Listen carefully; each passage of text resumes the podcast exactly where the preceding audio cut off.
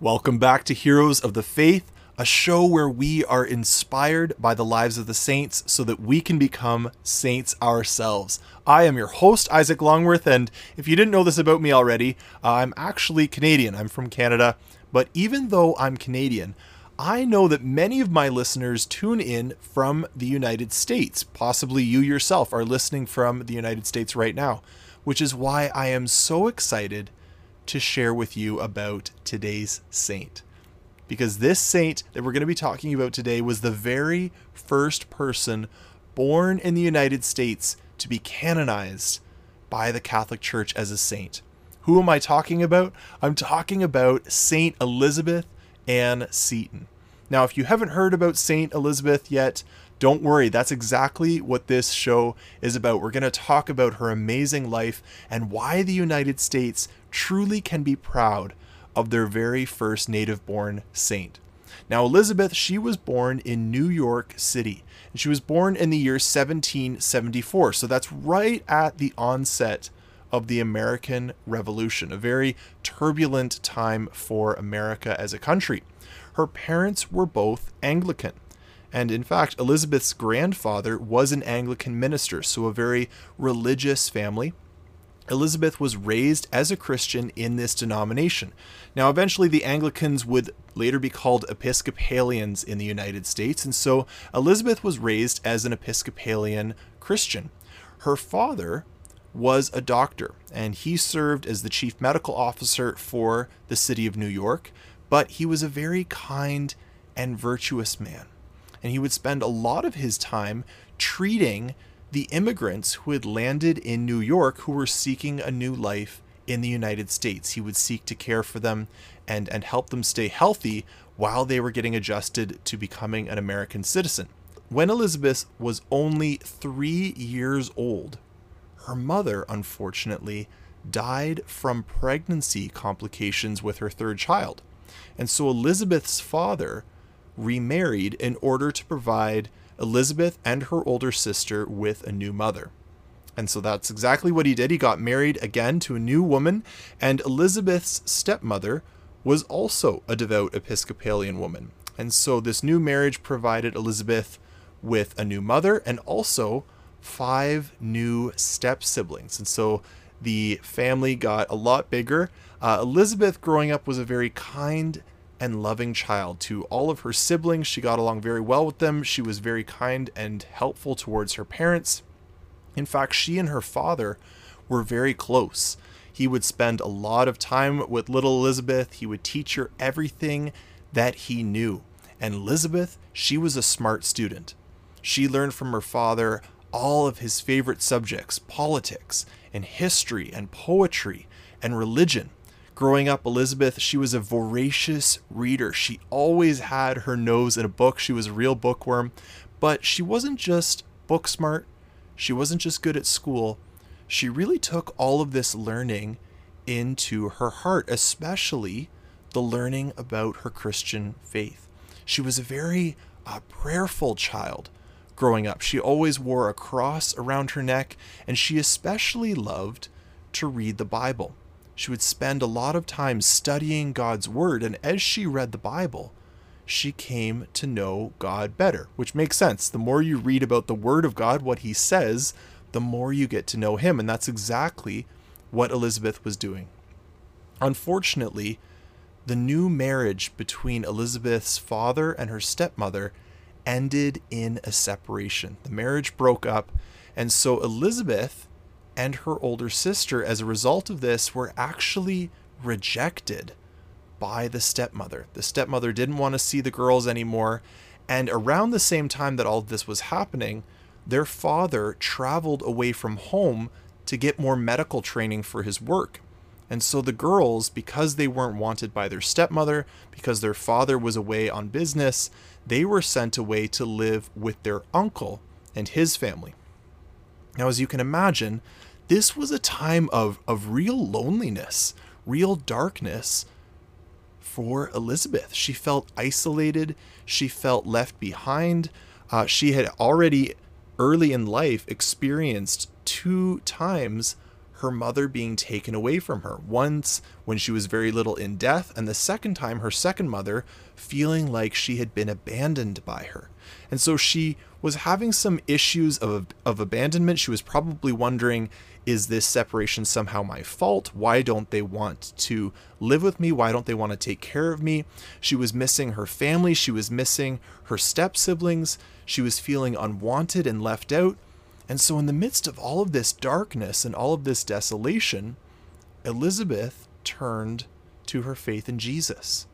She turned to God to comfort her in what she was going through. And so she would spend a lot of this time in prayer. And she would talk with God about what she was going through. She would tell him about the sorrow in her heart, what she was feeling, how she was feeling abandoned by her family.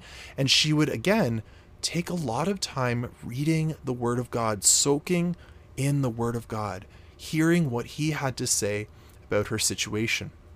One of her favorite parts of the Bible was the book of Psalms, and she would let God's Word bring her the peace she was searching for, especially as she was reading through the Psalms. Now, if you haven't read the Psalms before, they are very easy to pray with. They are songs of praise, songs of prayer that the psalmist, most often King David, expresses towards God. And in the Psalms, King David, he gets pretty raw. Like some of the Psalms are very joyful, where he's expressing joy towards God. Sometimes they express fear or sorrow or anger. It really just expresses what the human heart can feel towards God at different times. And so Elizabeth would read through these Psalms and would be able to express her heart to God through these prayers from Scripture. It was a very beautiful experience for her. And so this was what helped her to get through these dark times of isolation and abandonment that she was feeling while she was living with her uncle. Well, as Elizabeth got older, she became known as a very accomplished and gifted young woman. She continued to read, she continued to study, she continued to be very bright with her schooling, and she fit right in with her high society surroundings. Because her father was a doctor, she was in a very elevated part of society. She was very good at piano, she could speak French fluently, she was good at riding horses. And so, this talented and cultured Elizabeth very quickly caught the eye of a wealthy young merchant named William Seton. And William fell in love with her. He was absolutely taken by this beautiful and accomplished woman, and Elizabeth, for her part, also grew to deeply love him. And so the two were happily married not long after. And William and Elizabeth, they were a very happy couple. They raised five children together, and the whole family was a very joyful and happy one. There was a lot of laughter, it was a good family. Elizabeth and William both loved the Lord. Uh, they were both Episcopalian, and so they took their children faithfully to church every Sunday. They taught them how to be good Christians. They taught them how to read the scriptures, just as Elizabeth was used to doing. Now, Elizabeth had grown up watching her father have concern for all the sick and the poor, the immigrants who had come into this country. And so she was inspired by his example to do the same thing. She wanted to imitate what he had done in his practice. And so she got together with her sister in law, Rebecca, her husband William's sister, Rebecca. She became very good friends with her. And so Elizabeth and Rebecca together started to go out and take care of all the poor, all the widows, all the orphans in their area. They would go out and bring them food, they would help them find health care, they would help teach their children for free. And so, because of all of their charity work that they were doing, Elizabeth and Rebecca were lovingly nicknamed by their neighbors as the Protestant Sisters of Charity.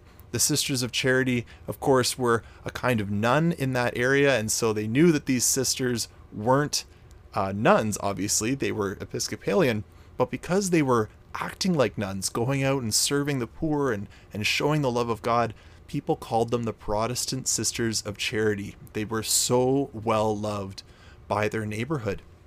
The concern for the poor that Elizabeth and Rebecca had, it flowed out of their authentic love for Jesus. Rebecca and Elizabeth would study the Word of God together. They would read it and they would read passages like James chapter 1, for instance, which says that religion that is pure and undefiled before God the Father is this to visit orphans and widows in their affliction. And so they would read scripture passages like that and take it to heart. And it would drive them out to not just love God, but to go and love the poor, the sick, the weak. And that's exactly what they did. And so these two sisters, Elizabeth and Rebecca, went out and did a lot of charity work in their area. And this whole period of time with her family, with William, with her charity work, with her sister in law, this was a very happy time for Elizabeth. But unfortunately, troubles were soon on the way. Because William's father, Elizabeth's father in law, he died. And so many of William's younger sisters and brothers came to stay with him and Elizabeth in their house, which, as you can imagine, added a lot of stress to their family life with all of these new people that they had to take care of. At the same time, several of William's ships, remember, William was a merchant, he did a lot of overseas trading, several of William's ships were shipwrecked losing a lot of his goods that he was going to trade. And so the family business began to lose a lot of money as a result. Now, on top of all of this, the stress from all of these things made William's chronic tuberculosis that he had struggled with for a long time that got a lot worse because of the stress. And so William's doctors advised him that if he wanted to get better, he had to seek out a warmer climate to go and find some place where there was a lot of sun to rest and get better. And so that's exactly what William and Elizabeth decided to do. William had done some business with two Italian brothers named Antonio and Filippo Filicchi. And so the Filicchi brothers said, Why don't you come to Italy? They told the Setons, Come and visit them, soak in the Italian sun, let William recuperate there, and that will help him heal from his tuberculosis. And so that's what the Setons did.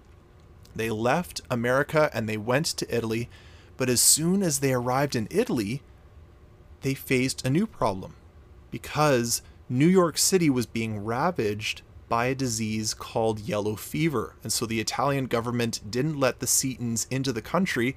They had to quarantine for fear that they had brought the fever with them. And so they were quarantined for over a month. Over a month.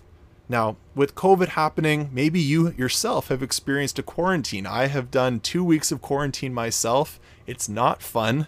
And so I can only imagine what a month of quarantine was like. William, during this time, he got quite depressed. He was very sick. He was worried about his family. He was in isolation. His business was failing. But Elizabeth put aside all of her own needs and lovingly encouraged her husband helping him to get through this difficult time in quarantine. And she no doubt was reading him many of the same scriptures that had given her comfort during her dark times. She already knew that the Word of God was able to sustain them through dark times, and so she was helping William as well through his time of depression. And yet, despite all of her loving care for him, William died of his disease of tuberculosis, and so Elizabeth was left alone as a widow in Italy. You can just imagine what that must have been like for Elizabeth to lose her beloved husband and to be stranded in this strange country all by herself. But she wasn't completely alone, because the Filicchi brothers who had invited them to Italy took pity on poor Elizabeth, and they took care of her during her time in Italy. Now, both Antonio and Filippo, both of the brothers, were Catholic, as many Italians were at that time, and their conversations with Elizabeth soon turned to the faith. And they told her about how their Christianity, Catholicism, was actually the truest form of Christianity because it was founded by Jesus himself. Jesus himself had founded the Catholic Church, whereas they explained to her that Episcopalianism came from Anglicanism, which was not founded by Jesus. It was founded by a man named Henry VIII. He was the King of England, and uh, the King of England had wanted to divorce his wife, The Pope said, No, you're not allowed to divorce your wife. And so Henry had said, Well, fine then, I'm going to take charge of the church in England. And I'm going to be the leader of the church, not the Pope. And that's where the Anglican Church came from, the Church of England.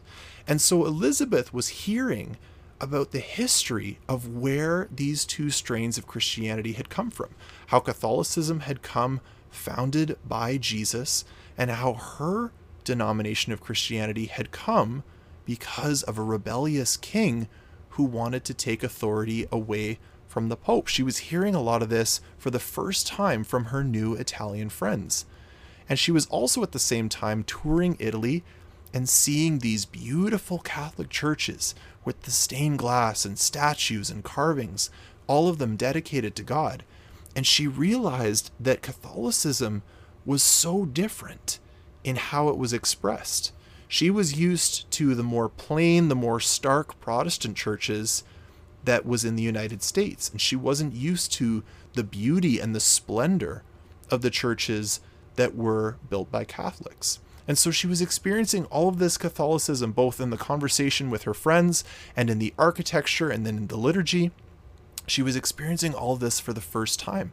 And so when she returned to America eventually, she found herself very spiritually confused. She had always loved Jesus as an Episcopalian, but now she had discovered that the church that she thought was the true church had not been founded by Jesus, but that the Catholic Church had. And when she told her friends and family about this, they urged her to forget all that she had learned about the Catholic Church, to forget all of her experiences, and to put any thought of converting, any thought of becoming a Catholic out of her mind. Just forget about it, Elizabeth, they said. Well, the Filicchi brothers continued to share their faith with her. They didn't press anything on her, they didn't force anything on her, they just kept inviting her. And they got her connected with local Catholics in the United States who were able to answer all of her questions. And she had a lot of questions. Some of her main questions were about the Eucharist. She was wondering is it a symbol, like my Episcopalian church teaches, or is it truly the body and blood of Jesus, as these Catholics taught that it was? And she returned to the scriptures that she loved so well, and she saw that Jesus was pretty clear on the subject. He didn't say this is a symbol of my body, he said this is my body. And she was reading this and learning more. And she was so attracted to this teaching of the Eucharist, this idea that God dwelt in Catholic churches in their tabernacles, that she began to go to Mass and she began to go to Eucharistic adoration, even as a Protestant, asking God, if that's really you, then show me. She was hungry, hungry for what she didn't yet fully understand. And in her confusion, torn between Catholicism and Episcopalianism, she turned to God in prayer and she earnestly begged him, Lord, if I am right as an Episcopalian, then let me stay here. But if I am wrong, then you have to teach me your better way. And she was open to whatever truth God would reveal to her. And so eventually, she felt the Lord leading her to become a Catholic. And so, despite her family's pleas, despite her friends' objections, she decided to convert.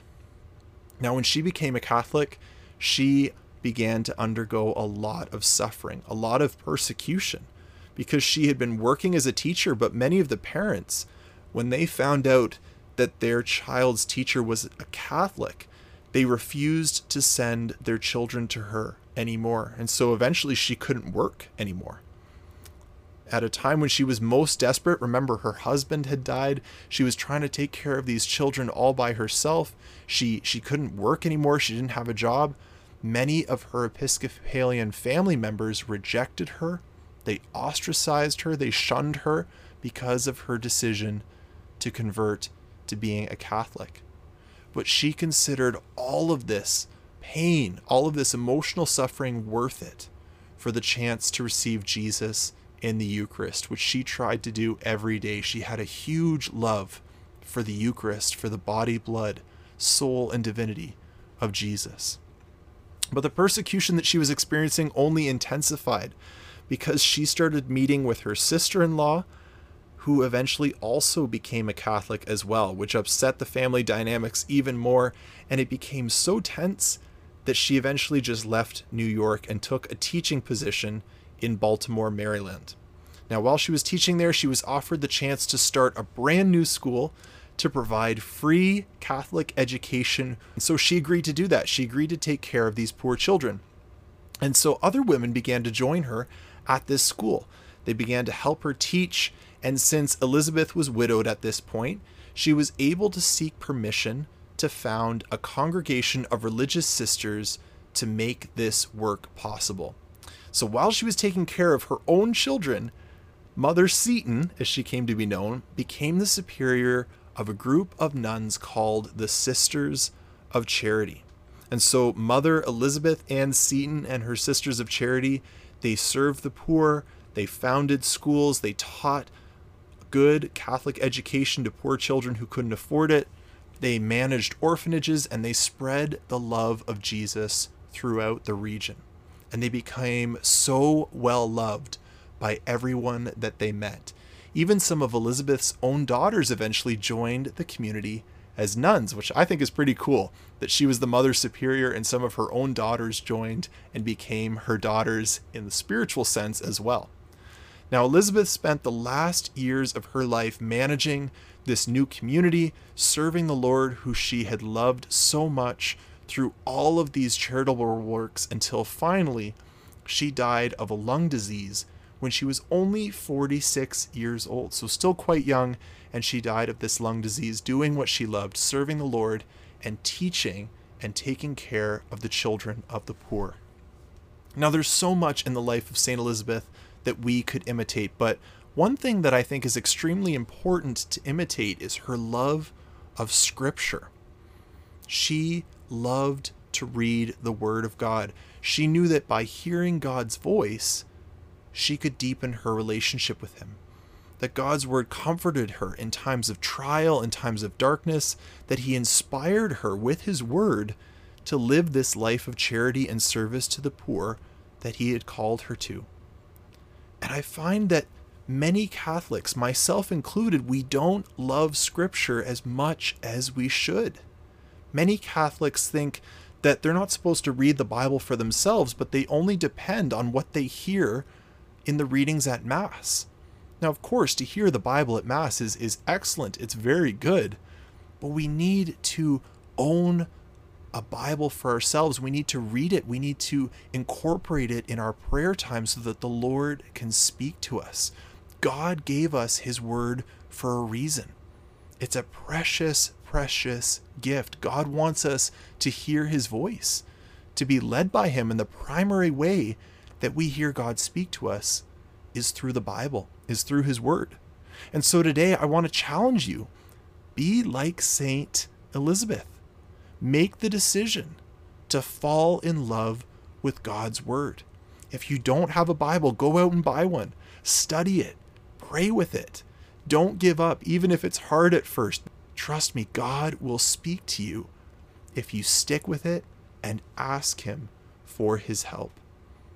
And so let's ask for St. Elizabeth's help right now so that we can be a saint just like she was. In the name of the Father, the Son, and the Holy Spirit, Amen. St. Elizabeth Ann Seton, you turned to God for comfort when you felt abandoned, when you felt isolated and alone. Help us to imitate you in this that when our life gets dark and confusing and times of trouble hit us, that we would seek the love of Jesus, that we would seek our comfort in our relationship with God.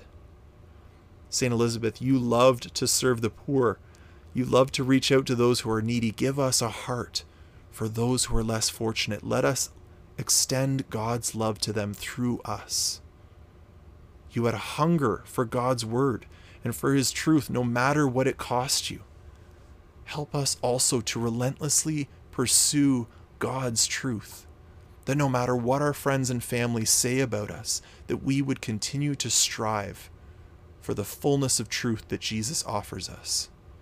And St. Elizabeth, give us give us the same deep love that you had for the Eucharist, that we would hunger, hunger to receive Him at Mass, that we would hunger to be in His presence during adoration, just like you showed us how to do. Saint Elizabeth Ann Seton, pray for us. In the name of the Father, the Son, and the Holy Spirit. Amen.